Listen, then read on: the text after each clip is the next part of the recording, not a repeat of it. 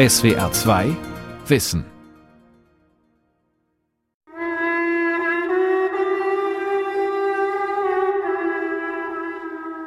Eigentlich ist das Horn ein Organ, das mit dem Gesamten der Kuh verbunden ist, ein Würdeorgan und als Kommunikationsorgan eher auch zu bezeichnen. Das Enthornen bedeutet für die betroffenen Tiere eine ungerechtfertigte Schadenszufügung. Ganz grundsätzlich muss man sagen, dass es überhaupt keine Hinweise und auch keine wissenschaftlichen Untersuchungen gibt, dass horntragende Rinder gefährlicher wären, nur weil sie Hörner haben. Wenn wir nur an die Finanzen denken, da wäre es auch sehr gut, den Kühen ein Bein abzuzüchten. Da können sie drei Beine, hätte ich nur noch an drei Klauen Krankheiten. Warum Kühe Hörner brauchen. Eine Sendung von Peter Jäcki.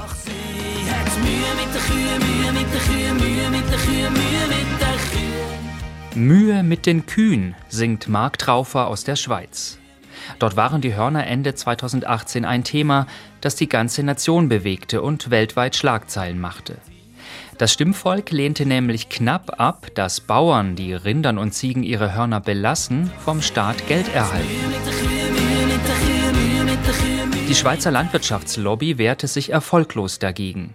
Viele Bauern teilten nämlich die Ansicht, die auch Bauern in der EU vertreten, wie der Südschwarzwaldbauer Oswald Tröntle. Die Hörner, ich sage jetzt mal Hörner und mit den Tieren arbeiten, ist für mich ein Graul, ja. Auf seinem Betrieb in Höchenschwand im Kreis Waldshut stehen derzeit rund 130 Milchkühe. Allesamt hornlos. Oswald Tröntle sitzt im Kreisvorstand des Badischen Landwirtschaftlichen Hauptverbandes. Wir stehen in seinem Laufstall, in dem sich die Tiere frei bewegen. Allerdings sind die Liegeboxen darin ziemlich eng. Mehr als zwei Drittel von Deutschlands Kühen werden in Laufstellen gehalten. Also ich meine, man muss an Kopf, man muss die Tiere halten, man muss die Tiere führen mit einem Seil und dann sind Hörner dran. Also es, ich sage jetzt immer, umso größer die Einheit ist, umso risikoträchtiger ist denn das mit den Tieren, ja. Und, und wenn dann der Mensch dann da zwischen den Tieren ist und uns kommen dann mal die Hörner ins Spiel, dann kann das für den Mensch schon extrem bedrohlich werden. Ja. Ein oft gehörtes Argument. Martin Ott widerspricht. Er ist einer der prominentesten Schweizer Biobauern sowie Buchautor und Stiftungsratspräsident des Forschungsinstituts für biologischen Landbau. In der Schweiz leitet Ott die Schule für biodynamische Landwirtschaft. Ich kann einfach aus Erfahrung sagen, das sind Argumente, die etwas anderes wirtschaftliches, pekuniäres zudecken. Es ist in gewissen Stellen, heute in Laufstellen, einfach nicht möglich, Kühe mit Hörner zu haben, ohne einen unheimlichen Aufwand oder zusätzlichen baulichen Maßnahmen, die man treffen muss. Und das sind dann alles Argumente, die die Bauern dann brauchen und dann meinen sie ihren Stall. Der älteste ökologische Anbauverband Europas ist Demeter. Demeter ist auch das Label für Lebensmittel aus biologisch dynamischer Landwirtschaft. Es verbietet seinen angeschlossenen Betrieben als einziges Label die Enthornung der Tiere.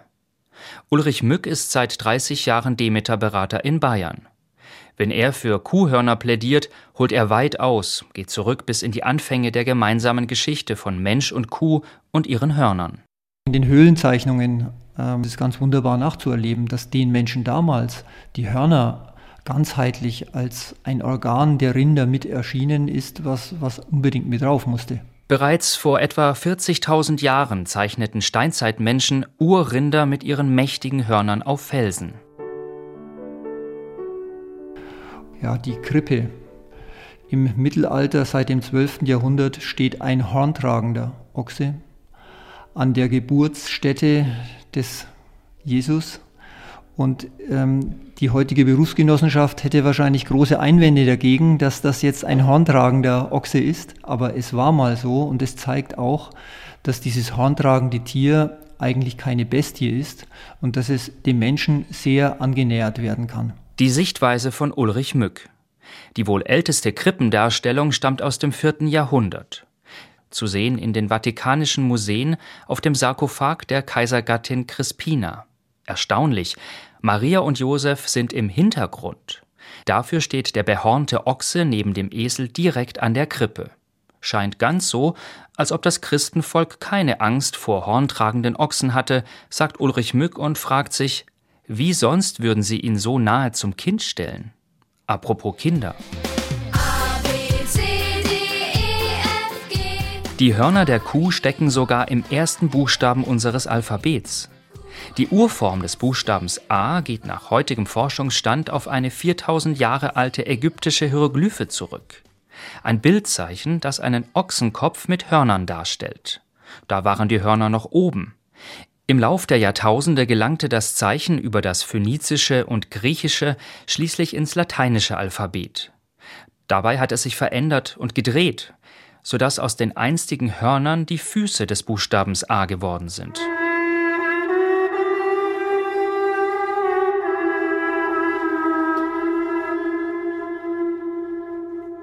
Im Horn der Kuh steckt auch Musik. Der Schweizer Musiker Roland Schwab entlockt dem Kuhhorn solche Töne. Vermutlich verwendeten bereits unsere frühesten Vorfahren Tierhörner zu Signalzwecken. Zum Beispiel die Hörner vom Urahnen all unserer Hausrinder, dem wildlebenden Auerochsen. Urhörner hatten in alten Kulturen des Nahen Ostens und Europas eine spirituelle Bedeutung. Lyraförmige Hörner sind in frühzeitlichen und antiken Darstellungen das kosmische Symbol für die Verbindung des Irdischen mit dem Universum. Eine Reihe von Studien belegt, dass Kühe nicht gefährlicher sind, nur weil sie Hörner haben. Eine der jüngsten heißt Hörner im Laufstall 2018 von der Universität Kassel veröffentlicht. Drei Jahre lang wurden deutschlandweit 39 Milchkuhbetriebe auf hornbedingte Tierschäden untersucht. Die Agrarwissenschaftlerin Julia Jons hat die Studie wissenschaftlich begleitet. Da konnten wir auch teilweise die Literatur bestätigen, dass in behornten Herden ähm, die Auseinandersetzungen mit Körperkontakt tendenziell eher abnehmen und ähm, eben und eher in hornlosen Herden auftreten. Dort können auch ähm, Blutergüsse unter der Haut auftreten, wenn sich da die Tiere mit Körperkontakt, also mit Kopfstoß, gegenseitig verletzen. Denn sind die Hörner da, reicht in der Kommunikation zwischen den Tieren meist nur eine kleine Bewegung mit dem Kopf, um Distanz zu schaffen. Hornlose Kühe hingegen brauchen dazu oft den Kopfstoß, also direkten Körperkontakt. Eine weitere Erkenntnis der Kasseler Studie Es gibt sehr große Unterschiede zwischen den Betrieben. So etwa gibt es Bauernhöfe, in denen sämtliche Kühe Hörner tragen. Trotzdem treten keine oder sogar weniger hornbedingte Schäden und Verletzungen auf als in Ställen mit teilweise enthorntem Tierbestand. Für Julia Jons ein Hinweis darauf, dass Ställe so gebaut werden können, dass trotz Hörnern wenig passiert. Dabei geht es primär darum, das Konkurrenzverhalten der Tiere untereinander zu minimieren, indem man ihnen mehr Platz zugesteht. Grundsätzlich wird ja erwartet, dass eben ein höheres Flächenangebot benötigt wird. Hier spricht man von 25 bis 40 Prozent, ähm, was man eben braucht für größere Abmessungen für Lauf- und Fressgänge, Liegeboxen und Wartebereich. Das wären dann so ungefähr Mehrkosten von etwa 10 bis 20 Prozent. Obwohl wir ja jetzt in unserem Projekt gesehen haben, dass es halt eben, dass eben dieses Zusammenspiel dieser vielen Faktoren viel wichtiger ist und eben vielleicht ganz andere Faktoren entscheidend sind als eben nur dieser größere Flächenbedarf. Aber eben grundsätzlich kann ein höheres Flächenangebot nicht schaden. Susanne Weiblinger ist Professorin am Institut für Tierhaltung und Tierschutz an der Veterinärmedizinischen Universität in Wien. Im Skype-Gespräch empfiehlt sie eine weitere unfallverhütende Maßnahme. Ein wichtiger Managementpunkt hier ist auch noch, dass man sehr spitze Hörner, die können messerscharf sein, abrundet. Das machen auch Landwirte, die erfolgreich sind.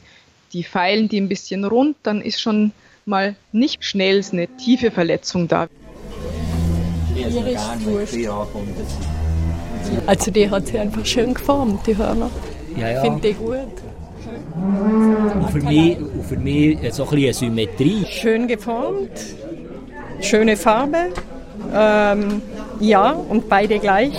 Ich habe gemeint, ein Horn wäre schön, wenn es so halbmondförmig wäre. Aber jetzt sehe ich, das hat da Biegungen in alle Richtungen und das macht es auch sehr schön und elegant.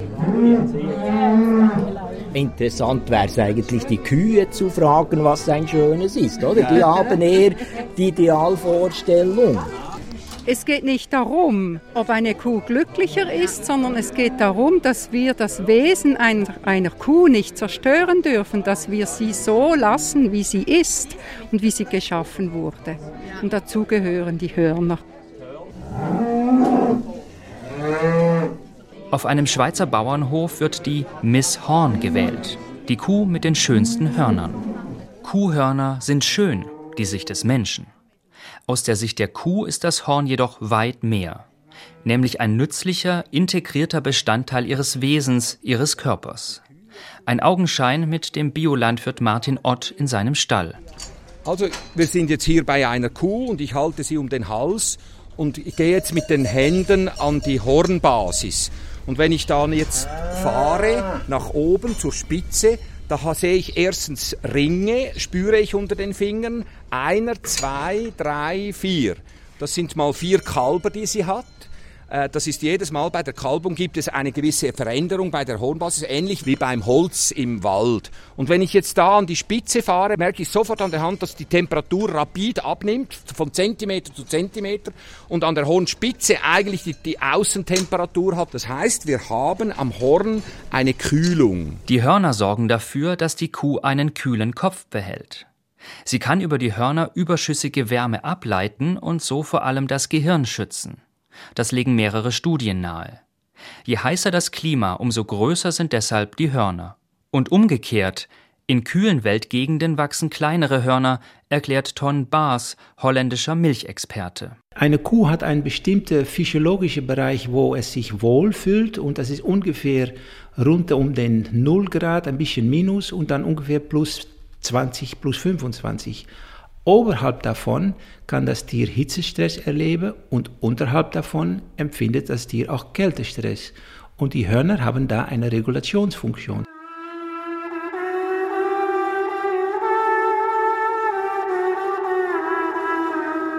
Herdenruhe.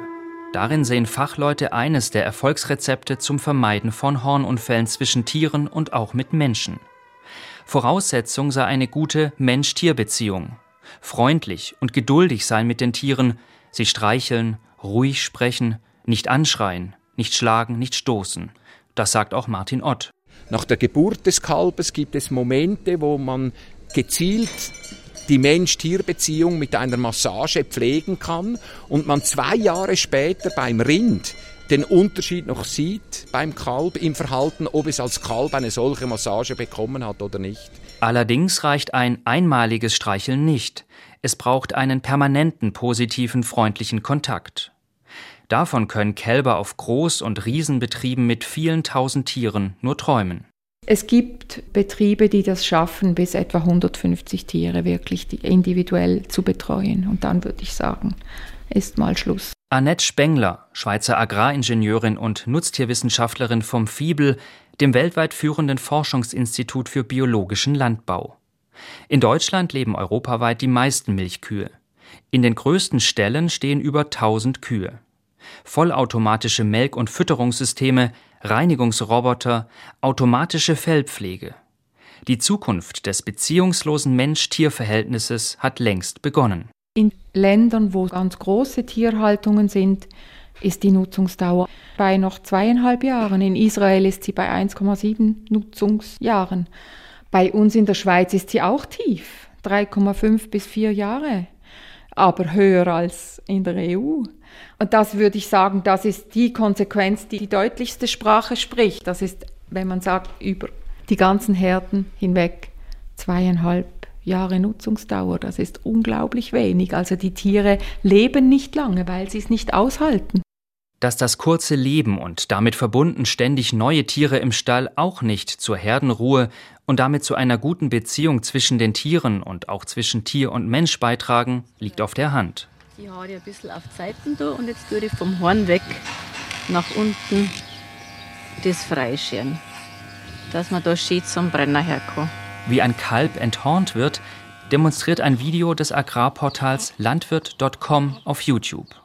Man sieht, wie nach dem Wegscheren der Haare der Hornansatz mit einem Thermokauter weggebrannt wird. Also Thermokauter ist die äh, übliche Methode, praktisch in alle Länder bei jungen Kälbern. Und da wird ein Brenneisen warm gemacht. Es wird erhitzt auf ungefähr 600 Grad. Und dann wird auf die Haut, also dort auf den Hornknospe, draufgelegt und wird ungefähr 10 Sekunden gehalten, bis ein Ring um den Hornknospe herum ausgebrannt wird. Erzählt Claudia Spadavecchia. Ein Horn kann so nicht mehr entstehen.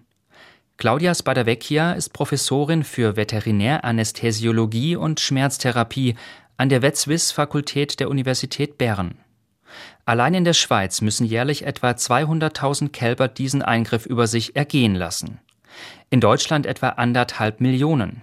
Hier dürfen sie bis zum Alter von sechs Lebenswochen ohne Betäubung enthornt werden. Nur Beruhigungs- und Schmerzmittel sind vorgeschrieben. In der Schweiz und in Österreich wird aber nicht mehr erlaubt, also man muss man die Tiere unter Schmerzausschaltung und das kann eben auch von Tierhalter gemacht werden, wenn sie die entsprechende äh, Kurse dazu gemacht haben. Also bis in Alter von drei Wochen kann der Tierhalter selber enthornen. Die in Deutschland vorgeschriebenen Beruhigungs- und Schmerzmittel können jedoch Schmerzen nicht völlig ausschalten, sagt Gerd Möbius von der Deutschen Tierärztlichen Vereinigung für Tierschutz TVT. Es müsste zwingend ein Lokalanästhetikum gegeben werden, um die Schmerzen, die bei der Enthornung entstehen, hier entsprechend zu reduzieren bzw. auszuschalten. Denn selbst bei hoher Dosierung mit einem Schmerz- und Beruhigungsmittel bäumen sich die Kälber beim Brennen oftmals auf, sagt Veterinär Gerd Möbius. Ziel ist es aber, ganz von der Enthornung wegzukommen, nämlich mit der Haltung bzw. Zucht hornloser Rinder. Claudia Spadavecchia und ihr Team haben eine aufsehenerregende Studie gemacht. Es ging dabei um die Frage, wie lange ein Kalb nach der 600 Grad Enthornungsprozedur noch Schmerzen hat. Es ist weltweit die erste Langzeitstudie zu dieser Frage. Eine Erkenntnis der ersten Studie ist, dass äh, die, äh, die lokale Überempfindlichkeit bleibt länger als nur die zwei, drei Tage, die bis jetzt bekannt war. Und was wir sagen können als einer der Hauptresultate ist, dass keine signifikante Unterschiede gibt, wenn wir die Tiere mit äh, Alter von einer Woche oder vier Wochen enthornt haben. Das heißt, es ist das sicher ein sehr wichtiger Befund für die Länder, die Frühenthornung ohne Schmerzmittel erlauben, weil das sollte man eben äh, auf diesem Grund äh, natürlich nicht unbedingt machen. Also das ist eine klare äh, ein klarer Befund. Untersucht hat die Universität Bern auch die Langzeitschmerzen. 38 Prozent der enthornten Versuchstiere zeigten am Kopf auch noch drei Monate nach dem Eingriff schon bei leichter Berührung Schmerzreaktionen. Mit anderen Worten, der Schmerz dauert mit Sicherheit länger als drei Monate. Ein Leben lang? Man weiß es nicht. Die Studie wurde vom Schweizer Landwirtschaftsministerium in Auftrag gegeben, dem Bundesamt für Landwirtschaft. Es ist vom Schweizer Tierschutz STS hart kritisiert worden, weil es die Studie nicht fortsetzte, um herauszufinden, wie lange die Tiere wirklich leiden.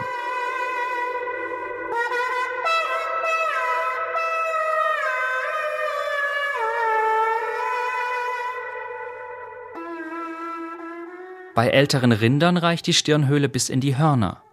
Deshalb kann es laut Susanne Weiblinger bei einer Enthornung Stirnhöhleninfektionen geben, verbunden mit langen Heilungsprozessen.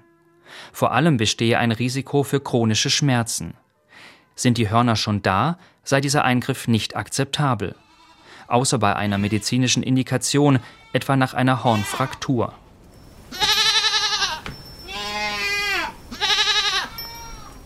Was für Kühe und Rinder gilt, gilt auch für Ziegen.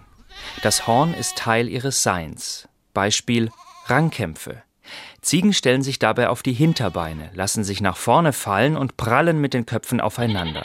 Die Hörner fangen den Aufprall ab. Dazu Susanne Weiblinger von der Universität Wien. Wenn sie keine Hörner haben, da haben wir selber eine Untersuchung bei Ziegen auch gehabt, dann traten bei den hornlosen, enthornten Ziegen mehr Verletzungen auf als bei den behornten Ziegen und zwar vor allem im Stirnbereich. Die Köpfe sind einfach nicht dazu gemacht, ohne Hörner häufig aufeinander zu prallen. Deshalb, so die Fachtierärztin für Tierhaltung und Tierschutz, sei eine Enthornung bei Ziegen abzulehnen. Bei Kitzen sei der Eingriff noch deutlich belastender als bei Kälbern, denn der Ziegenschädel ist sehr dünn und die Hornknospen im Verhältnis zum Kopf sehr groß. Und Ziegen dürfen nicht als, wenn sie älter als vier Wochen sind, dürfen sie nicht mehr enthornt werden, während bei Rindern, wenn sie älter sind, auch enthornt werden darf, was allerdings grundsätzlich abzulehnen ist. Wenn Sie einen vorgeschriebenen Enthornungskurs besucht haben, dürfen Ziegenhalter in der Schweiz selber enthornen.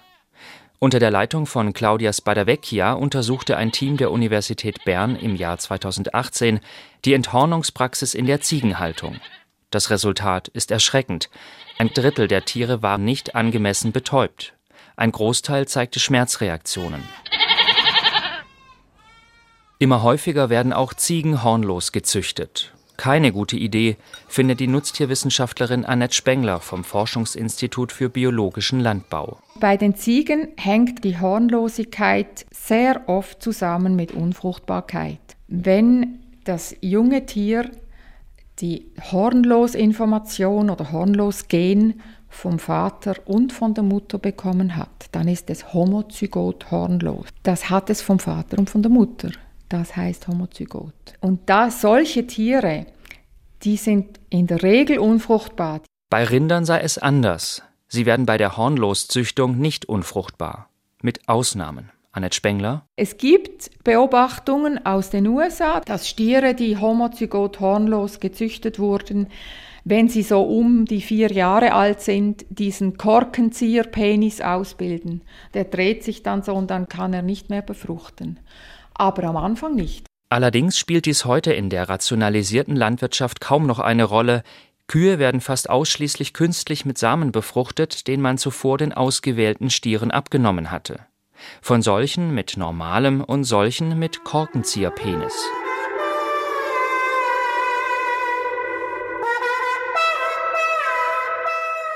Allein in Deutschland werden jedes Jahr etwa 1,4 Millionen Kälber enthornt.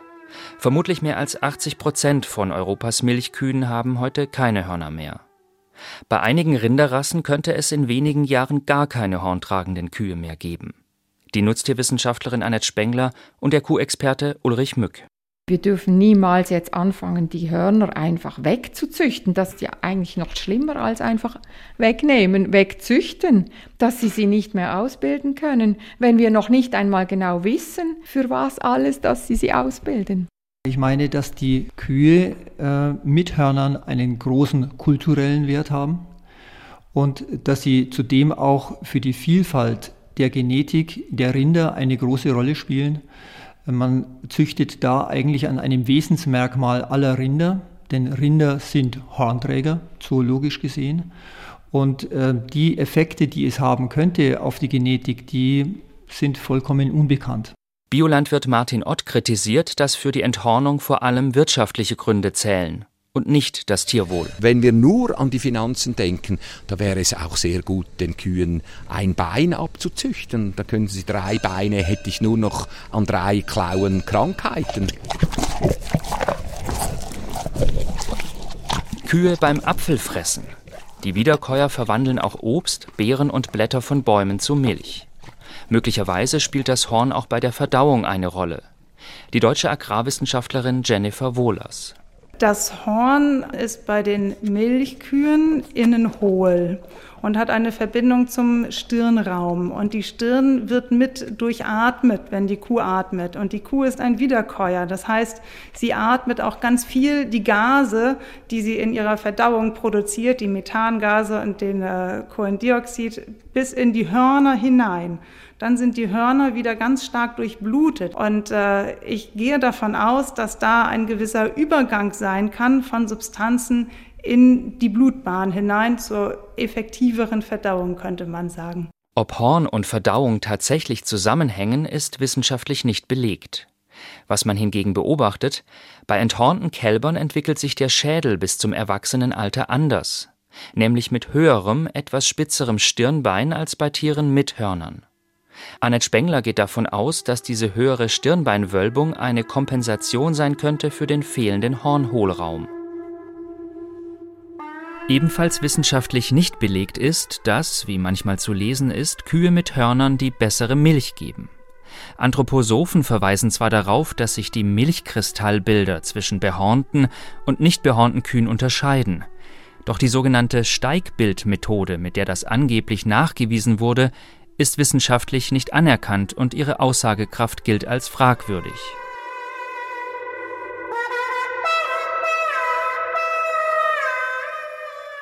Hörner beeinflussen möglicherweise auch die Fleischqualität. Die Hypothese von Agroskop, dem Kompetenzzentrum der Schweiz für landwirtschaftliche Forschung, Rinder und Kühe ohne Hörner könnten mehr Stress haben, weil ihnen ein wichtiges Instrument fehlt, etwa bei Rangkämpfen und beim Dominanzverhalten. Und Stress beeinflusst biochemische Vorgänge. Das wiederum könnte sich auf die Fleischqualität auswirken.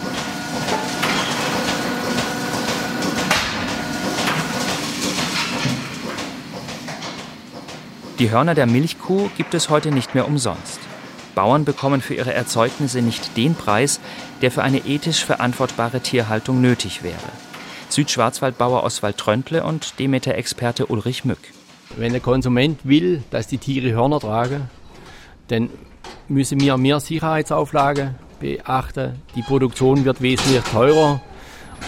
Und ob der Konsument dann bereit ist, im Prinzip dies zu entlohnen, habe ich meine Zweifel. Eine große Forderung ist sicherlich, dass endlich auch die Haltung handtragender Kühe stärker gefördert wird. Das heißt, dass dieser Mehrplatzbedarf den Betrieben, die Stelle für handtragende Kühe bauen, auch entgolten wird. Und ähm, ein sehr großer Wunsch ist natürlich auch der, dass die Verbraucher diejenigen ähm, Halter unterstützen mit drei Cent mehr, während sie kostendeckend ähm, getragen, diese Mehrkosten. Ein kleiner Aufschlag für die Milch würde es ermöglichen, handtragende Kühe zu halten. Wären Sie bereit, Ihren Kühen und Rindern die Hörner zu belassen, wenn Sie mehr Geld für die Milch bekämen? Die Frage geht an Oswald Tröntle, den Landwirt im Südschwarzwald. Glaube ich nicht. Nein, allein aus Sicherheitsgründen für die Mitarbeiter, aus Sicherheitsgründen an der Arbeit ist es für mich nicht denkbar, dass ich den Tieren nochmal Hörner hinzüchte. Ja.